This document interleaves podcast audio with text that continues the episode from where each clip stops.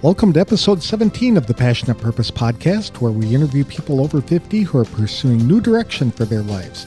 It's an opportunity for men and women to tell their stories their way in their own words. I'm Greg Gerber, the founder of Forward from 50, and your host for today's show. Some people experience debilitating trauma in their lives that works to knock them down and leaves them unable to get up again. Other people, like today's guest, Janet Black, use that trauma to propel them forward to help others experiencing the same type of pain. Janet had been sexually abused as a teenager. She wrote about her experience as part of a long term healing process. She realized that there were a lot of books and materials for adults pertaining to sexual abuse, but nothing available for teens and children who had been abused. So Janet wrote one, but could not find a publisher willing to embrace that taboo subject. As a result, she tucked it away in a drawer and forgot about it. A nurse by trade, Janet first started delivering babies. Then she became a family nurse practitioner. Unfortunately, as she got older, she developed fibromyalgia, a medical condition which causes increased pain throughout her body and can also result in cognitive issues as well as sleep problems. That created a condition known as fibrofog, which impacted her memory to the point she stepped away from nursing before she made a mistake that could hurt a patient. Unable to work as a nurse, she turned to writing, dusted off her old manuscript, and decided to publish the book herself. Then she wrote another one about living with fibromyalgia to help others better understand what people afflicted with the illness were feeling and experiencing. From there, Janet wrote a book about environmental toxins and weight loss before delving into another book about breast cancer. She even collaborated with her husband, who is also a writer, on a fictional book about a homeless man who decided to change his situation and work his way out of that lifestyle. To tell us more about how different struggles and pain points in her life motivated her to help others, please welcome author Janet Black to the show. Thanks for joining me today, Janet. I really appreciate it. Tell me a little bit about you and where you're from. Well, thank you for having me. where I'm from, I've been I've lived all over the country. I probably spent more time living in California than anywhere else. But yeah, I've been on the East Coast, the West Coast. Um, so okay. lots of different places. But have been in the South for quite a few years now and in North Carolina for the last eight mm-hmm. years, I think. And where did you grow up? In California? Most, I started out in New York State. oh, you've been, wow, you do have quite but, a history. Yeah, but my dad got tired of shoveling snow. Have you ever been married? Yeah, I am married. You are married. Okay. the third time. It took three tries to get it right. And you got it right. That's great. Uh, do you have any kids or grandkids? I have two sons and I have two grandsons and one granddaughter. And then I have some step sons. That's, you get to t- spend time with them? Not very often, occasionally, but the closest one is my son in Mississippi. Mm-hmm. and, and I've got a son in Texas. Those are the closest ones. My husband's kids, though, are in California. Okay. So, well, before you were 50, what did you do for a living? I was a nurse practitioner. Mm, okay, that's a demanding field. Practice. Wow. Uh, do you still do that? No. No? Okay. what did you like about it? It took me a long time to figure out what I wanted to be when I grew up. I have 12 years of college, majoring in everything from art to zoology. And eventually I decided I wanted to be a nurse midwife. So I went to nursing school and then realized that I can't sleep in the daytime, which makes it hard to work at night. And babies just don't cooperate by always being born in the daytime. I ended up becoming a family nurse practitioner instead, since I can do that like in the daytime. Mm-hmm. Uh, so yeah, that's what I was doing. And what'd you like about I, it? I would have continued to do that because I, yeah, I like taking care of patients and I love the interaction and all that and helping people with their health. Okay. And I, like I say, I wouldn't have quit except for I became disabled and I couldn't do it any longer. Okay. Yeah, that would make sense. That's a very demanding job too. A lot of stress in that. How did you handle yeah. that? Well, the big problem was that I developed fibromyalgia. And I was having episodes of what's called fibrofog, would have fog, and I couldn't remember things. I was having to look everything up. And I was concerned that it was that I would make mistakes and, and at some point and end up hurting a patient. Okay. So, Okay. yeah, that's, I had to quit. Do you have any hobbies that you pursue or like to do? Yeah, I sing and play the guitar. Mhm. I dabble with some arts and crafts kind of stuff. And uh, I love to read. Oh, what are your favorite books? Or your favorite Uh, author? I have so many. Yeah, I read all kinds of things. Do I read fiction, I read fiction, okay. lots and lots of different books. Always consuming. What about movies? Do you have favorite movies or genres that you like? I don't know. I movies aren't as big of a deal for me. I don't know. I hear that I- all the time. A fair amount of documentaries, I think. Um, I think it's got a good story and good acting and stuff I enjoy too. Many people who read a lot say that the movies never do justice to the actual Oh, book. That, The book is always better. super. Uh, of all the places that you've been, are there some fa- places that you've really liked to? I've enjoyed. I, I enjoyed living in Washington State. That's where I practiced as a nurse practitioner, and uh, I like being here. And I don't know. We've lived in an RV for five and a half years Okay. and traveled around the country too. okay. So did I. That's neat. Yeah. Yeah. I've been in a lot of places. Been a lot. Very good. Have you ever taken any tests to identify your personality traits or your natural skills, things like that? Years ago, Okay. Yeah. a long, long time ago. Yeah, when I was in college, Oh my I- goodness. when I took, I yeah, there there was a class I took trying to figure out what I wanted to be when I grew up. Right, Okay. that gave us a whole bunch of different tests. Super. So before you turned 50, what was the one thing that you were most proud of accomplishing? Um, I'd say probably becoming a nurse practitioner. Is that That was, yeah, yeah. Takes a lot of school? before that, I was a public health nurse for a while, and I enjoyed that too. And yeah, so I don't know. I've just I've had an interesting career doing lots of things with lots of different kinds of people. Okay. After you turned 50, what did you do that really invigorated you and gave you a sense of purpose? After I couldn't work any longer, Mhm. I sat around and was depressed for a couple of years. I got approved for disability on the first try. And no one I knew had ever done that. It's like of all the people I knew, they always got turned down and they had to really struggle in order to get it. And gave it to me like right away. And so it's, oh my God, I'm really in bad shape. and so I was really pretty depressed about the whole thing. Not only not being able to work, but also the fact that I that they thought I was in that such bad shape. I was glad to get the disability still. And uh, I don't know, after a couple of I didn't I was trying to figure out what to do then. And I years ago had written a book and I was working in adolescent psych at the time. And I realized that there was when I was working with who had been sexually abused, that there was really nothing out there in the way of books that was suitable for them. There was like a couple of things for children. There was a lot of things for adults. There was nothing for teenagers. So I wrote one. And then I couldn't find a publisher. Wow. Actually, one of the publishers that I wrote a query letter to actually used my ID. Oh, really?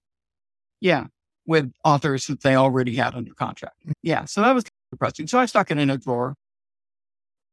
I dug it out and I revised it and I self published.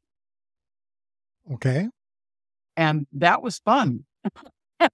But it's, I like this and I've got all this wealth of knowledge. I might as well put it to use. And so I have written more books since then. I've written a couple on fibromyalgia and I've written one on environmental toxins. I've worked one on weight loss and I'm currently working on one on breast cancer. Wow. And addition to that, my husband likes to write, but he likes re- what, to write fiction. So we collaborated on a fictional book and, and published that too. Was it a medical thriller by chance? No, No? Okay. actually, it, it's the story of a man who becomes homeless. okay. Good. Yeah. And, and his, how he adapts to that and then gradually works his way out. Many people don't realize how much work it takes to publish a book. It is an awful lot of writing and rewriting, and you're never really happy with your the, your work, even after you've published it. You go back and say, "How could I ever written something that bad?" I forgot something. That's right, exactly. So you've been doing, you've been working as a self publisher then since uh, for the last several years. Yeah. very good. And what kinds of things did that entail? Did it uh, did it require any changes to your lifestyle, or did you need any additional training for that? No, No, I okay. mean, I don't know. I, I just figured it out on my own. you learned as you go, right? read a lot. I read and I Okay, it out and did it and was it was so much better than having to do the traditional publisher thing. why do you say that? Um, one, you don't have to find a publisher who's willing to publish you. You have not been published before. It's really hard to get anybody to even consider you. Okay, And pretty much have to have an agent. You have there's all kinds of things involved with that. That it's easier to do it myself. okay. you do your own marketing and things like that as well, correct? When you're self publishing, has that been a Mhm. challenge? Uh, I think even with traditional publishers, you have to do some marketing. And I, I have to admit, I'm not that good at it. And I would sell a whole lot mo- more books if I were. Uh, I work more at that, but I'd rather just write them and put them out there. And, and Okay. I've heard from readers how much they've helped. That's a very good point. So when you're writing the books and you're publishing them, you're like just putting them out for sale on Amazon? Are they available uh, in bookstores as well through your publisher? They can, they certainly can be ordered from two bookstores, but basically I put them up on Amazon. Okay. And so your decision to write a book was just you went looking for information, didn't find any, and you thought, I've got a bunch of information. And so you put it together in a book, and that's it. Pretty much it. You hire somebody to create a cover for you and lay it out and send it off, and it's published and ready to go.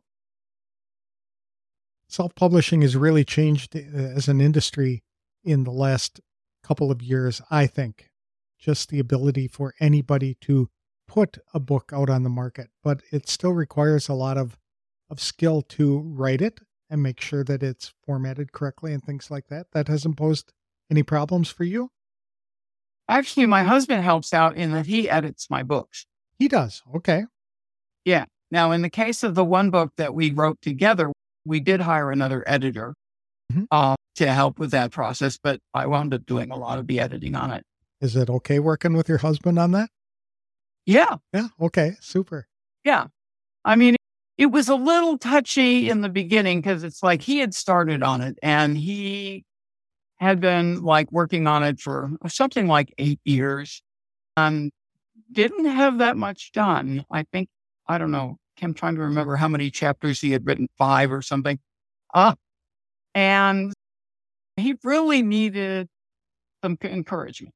And Okay. so me getting in there and helping him develop the characters and working on backstories for them and adding stuff in and everything.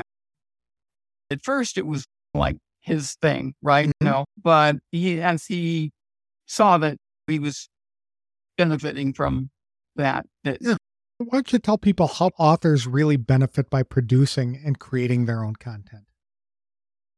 It feels good to have created something. Okay. And especially when you feel like what you've created can help somebody, Exactly. And to, hate them or whatever. Uh, it's just, it's a good feeling to do that. And I don't know, I have to do something with my creative energy. I, I can't just sit around and do nothing. Mhm. I've done a lot of other volunteer kinds of stuff and as well as writing, but, uh, Mhm. yeah, it's something I, and the funny thing is I hated writing when I was younger. If you had told me when I was like 15 or something that I would be an author someday, I would not have believed. I was probably the same way. Yeah. because when I took English classes and they wanted me to write papers, I hated it with a passion. It wasn't until I got to college and I was taking science classes and they were having me write answers to questions that had to do with science. And that was the first time that I was praised for my writing because I knew what I was talking about and I was, could express it. Okay. And I feel like one of the talents I have is being able to take scientific information and medical information and simplifying it so that people can understand. I've had many of my patients tell me that, that when I explained something, it was the first time they really ever understood it. Did you have any problem like to sharing your story and how this impacted you? Were you apprehensive about doing that? Not really. Not really. Okay. First book was about sexual abuse. And I've been sexually abused, right? Mhm. I mean, that came out of my own healing process. Okay. And I have talked about that in public forums and things like that. So, That can, um, that in I'm itself can be therapeutic, can it? To be able to just get it out of your heart. It's inside. You've got it bottled up in there, and writing can really help you help other people while helping yourselves at the same time. yeah, I pretty much had gone through the healing process already Okay. by the time that I wrote the book. Um, and in fact, was even able to work with perpetrators. No issues, no triggers, fine. And that's why I felt if I can heal from this, other people can heal from this. And what I have learned would be beneficial to Mhm. share. When you told people you wanted to be a full time author, what did uh, what was their reaction? The people closest to you were they supportive? Your hubby I- was. So I didn't, I don't know, as I went around announcing, I think I'll be a, I'm a full time author. I just said, yeah, I'm revising this book and putting it out there. Okay. And my husband was very supportive, and everybody else was like, oh, that's nice. Yeah. Nobody tried to talk you out of it to do something more practical. No, good. That's great. Let's face it, I was doing nothing before then. Doing anything was a good thing. Yeah. Nobody uh, Sure. had a problem with it. So, how did the decision to become an author really impact your life? Have you noticed it yet? Well, for one thing, I feel productive. I feel depressed. Hmm. I'm happy. Uh, it's a, something I enjoy. Okay. Now, do you add on uh, additional services to this? Are you doing coaching or consulting on the side?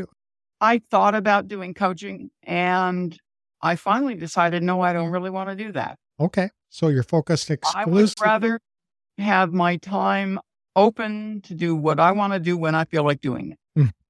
Mhm. And, you know, that coaching clients is means scheduling times for them and all that. And I don't know. I just, Okay.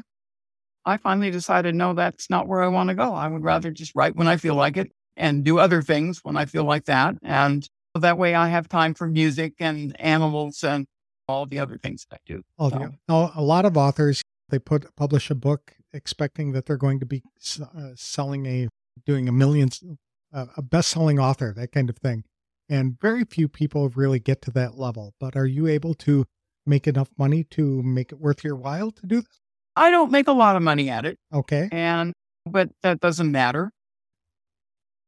It's like I'm not going to starve if nobody buys my books because I have an income anyway coming in. Mhm. Because now I'm getting a little bit of a pension from one of my jobs, and I'm in addition to the Social Security, and my husband also gets disability. And so we're living comfortably. Okay. So you've got the rent, you got a place to live, and you got food on the table. So you're using Oh. your time to help other people, not necessarily to get rich. You're just finding a fulfillment within your heart to be able to go out there and share your story or your research with other people and knowing that it's going to impact them in, in a better way. Yeah, that's Okay. exactly it, it. And that's the attitude I had as being a nurse practitioner too. I wanted to help people. And I actually ran into a little frustration with a physician that I worked with one time and in that uh, he was all about figuring out how to make more money. And I wasn't. And that used to just frustrate him half to death. But what can I When it's on your heart to help people, it, one time insulted me my, by saying, You think like a nurse. that's probably a good thing, right? Yeah. It is. And even one of the physician in my training program, when he was came to give a lecture to us, was saying how much he liked working with nurse practitioner students more than medical students because they did have more of a I want to go out and help people attitude. Okay. It sounds Whereas like, students were more like, oh, the challenge and the, but, and also the income. Mhm. yeah. a lot of people passionate about things, but they get sidetracked because of the income. They're told, often coached by people who are close to them. They're well meaning, telling them to go into something more practical because you can't get any money like that. But you were created to be a writer, it sounds like. And you discovered that late well, in that life. was what the coaching thing was. That was, it was, I was in a mastermind group that was like encouraging me to do all these different things to make money. right. And finally, it's, I don't know, that's just not who I am. And I'm And- old now. I mean, I would hardly say that you're old, but I'm in my 70s. are you really? Okay. Okay. Very good. Yes. I don't need to do all those other things if I don't want to. Um, this is a time of life that it's like I don't have that much more time left. I'm I want to enjoy it. I figure I'm going to at least live into my 90s, but still, it's time to enjoy life and not get stressed out about things. I agree with that. Now, there are some Yeah. costs associated with publishing a book. You've got the cover design and the interior design and all that kind of stuff. Are you Most able? of which I do myself. You do it all by yourself? Do you really design your own covers and things like that? So you have an artistic bent to you as Well? Oh yeah, I Okay. majored in art at one point. Yeah, okay. yeah, Very good. yeah. Like I said, everything from art to zoology. Yeah, You've done it all. A little bit of everything. That's great. Did I really have. Did- yeah, Did this uh, cause any challenges or create any challenges for you? Not too much. Really? No, Okay. All not really. Very yeah, good. and just flowed, just happened, and then was work. If you Oh. were to start over as an author, is there something that you would have done? I could have published the first book a lot sooner. Mhm. Uh, I think that's a very good point right there, is because a lot of people will write a book and send out a couple of queer inquiries to see if they could get it published, get a bunch of rejections, and then that's it. They get Yeah. to feel that they have no worth, that what they're saying really doesn't matter. Nobody will be interested in things like that. But you're finding that you're publishing the stories, writing just about things you're interested in and things Right. that have impacted you. You're sharing that story, and other people are buying the books and finding help as a result of that. And that's worth more than money many times. Mhm. Okay, super. And it's also having an impact on others. You said that you've heard from people who've read your book? Books? Yes. Okay. What are some of the Yeah. things they've said? Yeah.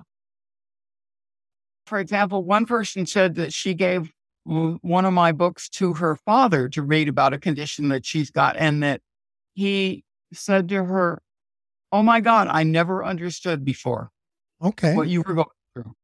And like with the homelessness novel, people have said how it really opened their eyes. The people who actually work with the homeless said how realistic it was and how true to life. Mhm. And it How did can't say that I've really gotten negative feedback. I've gotten positive feedback on everything that I've written. how did you write a book on homelessness without being homeless yourself? My husband, Was he really? yeah, Oh my goodness. yeah, yeah. Okay. He went through a period of homelessness years ago. So and him, that was what made him passionate about wanting to write it. you write from your pain. Right. Yep. Yep.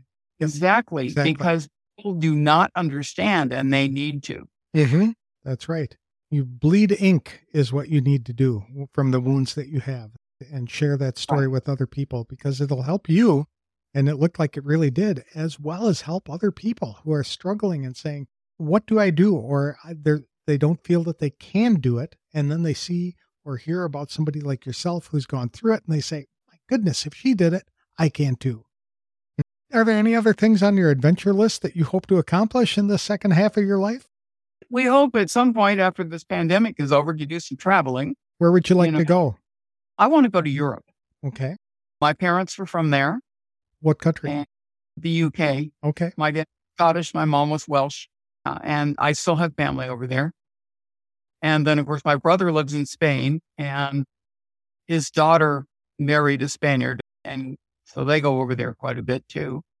And uh, my husband background is from Denmark, and it would just be a lot of fun, I think, to go over there. And I also have family in Australia, but I'm less inclined to go there. I'd rather go to Europe. Very good. How would you define retirement? What does that look like for you?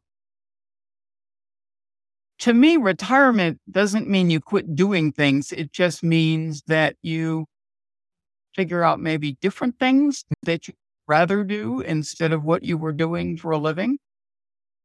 It, it's a time to really open up and explore your opportunities. Mm-hmm. So many people that find all kinds of enjoyment doing volunteer work and such when they're retired. You said that your brother also had a change of lifestyle as well after he turned 50. Yeah. Yeah. Yeah. Cause he started playing flamenco when he was like in his twenties, I think.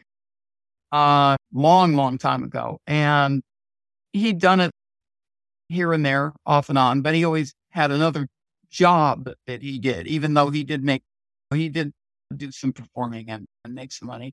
But the thing is, he would go over to Spain and they would tell him he was the only American they'd ever heard who knew how to sing it properly. Really? Plus, he is so good with the guitar that he accompanies other singers. And they actually paid his way over there, I think, to some festival one time when he was living in California. Well, that's neat. And yeah, he moved over there and he is just as happy as can be. He loves the culture, he loves the music, he loves all of it. Hmm. you know, And he's happier than he's ever been in his entire life. Okay. What legacy do you hope to leave? Or, in other words, how do you want people to remember you? I'm hoping that people will recognize that my life revolves around caring about others and trying to make their life better and trying to help other people with their health. And that my books will Mhm. help. Okay. Very good. Do you have any advice for people who are over 50 to either help them identify or pursue their passions? I think it it's you just look at what is it that you like? What brings fulfillment? What do you enjoy doing? And then figure out a way to do more of it. That's like you said, you've got more time now. As a general rule, people are more financially secure when they get a little older. And Not necessarily. Not I know a lot of necessarily. people that are, especially women who are barely making it. Mhm. But even they still follow their passions. One of the things that I care about too is the environment. And I know quite a few ladies that are very involved in that movement. Uh, and uh, I care about animals and I know a lot of people that are involved with rescue and all of my dogs are rescues. I've got five. okay. and uh, I've also got guinea pigs and chickens. I love animals. Can I say? I at one point I was thinking of being a veterinarian, and that's why I was majoring in zoology. Why'd you get, if, if you like animals so much, why did you uh, not pursue that as a life or earlier in your life? I actually spent some time riding around with a large animal vet because I had no large animal experience. Okay. And if you don't have large animal experience, it's harder to get into veterinary school than it is medical school. I've heard that. A lot Really? harder. Yes, there's not that many schools. So they're looking for people who they need more large animal veterinary people. And so they look for that. So I spent a summer riding around with a large animal vet, talking to other people who were trying to become veterinarians. And that's when I really learned about how hard it was to become one. The other thing was one of the things I've always liked about animals is delivering babies. Well, you don't get called out to the delivery as a veterinarian unless it's a real crisis and there's a high risk of something dying. Mhm. You don't get to go do normal deliveries. Uh, That's where I was going into the midwifery field and wanting to deliver babies. When the cow is in the la- whole process of that. So when the cow is in labor, you just guide her over to the stall and let her have at it. You don't have a team of people around her rubbing her and encouraging her through the process. Yeah. Yeah. Very good. Okay. Yeah, I was a childbirth educator at one point too. It sounds like you have had a lot of experience and variety of jobs, et cetera, over the life. Do you you like having that kind of variety? I love variety. Yeah. Mm-hmm. And one job, and when I was working in public health, I worked for TB control, and I was working with people who had come here as refugees. And so I was working with, at one point, I, I figured out I had people from 12 different cultures in my caseload. 12 different cultures. Wow. Uh, it was like international travel on a daily basis, but you got to go home and sleep in your own bed. Yeah. Did you have to learn different languages? No, I had translators. Okay. That helped. I, to try to struggle through with the little bit of Spanish I know, but with some, in some cases, but I had Somalis, lots of Somalis in my caseload, Sudanese, Ethiopians. I had a lot of people from Vietnam, Laos, all kinds of different nationalities, Russians, Chinese. Okay. Very good. Sounds so, like yeah, it was it was it was a really interesting job. Sounds like a way to have a mission without ever leaving America. The thing is I got to learn about all those different mm-hmm. cultures. And so that was like really a lot of I don't know, I just find that fascinating mm-hmm. learn about people and all. So That's great. I enjoyed that a lot. Thank you very much, Janet. I really appreciate the time and I thank you for sharing your story. Thank you. I appreciate Janet Black for being so vulnerable and describing some very painful physical and emotional issues that have been impacting her life for many years. For Janet, it feels really good to create something from nothing, especially when it's a book that helps someone else. Doing so almost became an obsession or sense of duty for her because Janet knew she had to do something with her creative energy instead of just sitting around all day doing nothing. Although Janet has volunteered for different projects in the past, she said it feels even better to know that something she wrote is actually helping to educate people about a topic she's interested in writing about. She hears from readers all the time how refreshing it was to read something from the perspective of a person who had experienced the same trauma yet was able to move beyond that point. At the very least, readers realized they were not alone in dealing with their problem, Janet explained. They are empowered simply by knowing someone else struggled with the same problem they are encouraged by just hearing that person's story. After having to step away from nursing, becoming an author really helped Janet to feel productive, and she no longer harbored feelings of depression brought on by a lack of purpose. She may not make a lot of money writing books, but that's not the point of her purpose. Janet doesn't write to get rich, but rather to find fulfillment in her heart and to share her research or personal stories knowing it will impact someone else in a better way.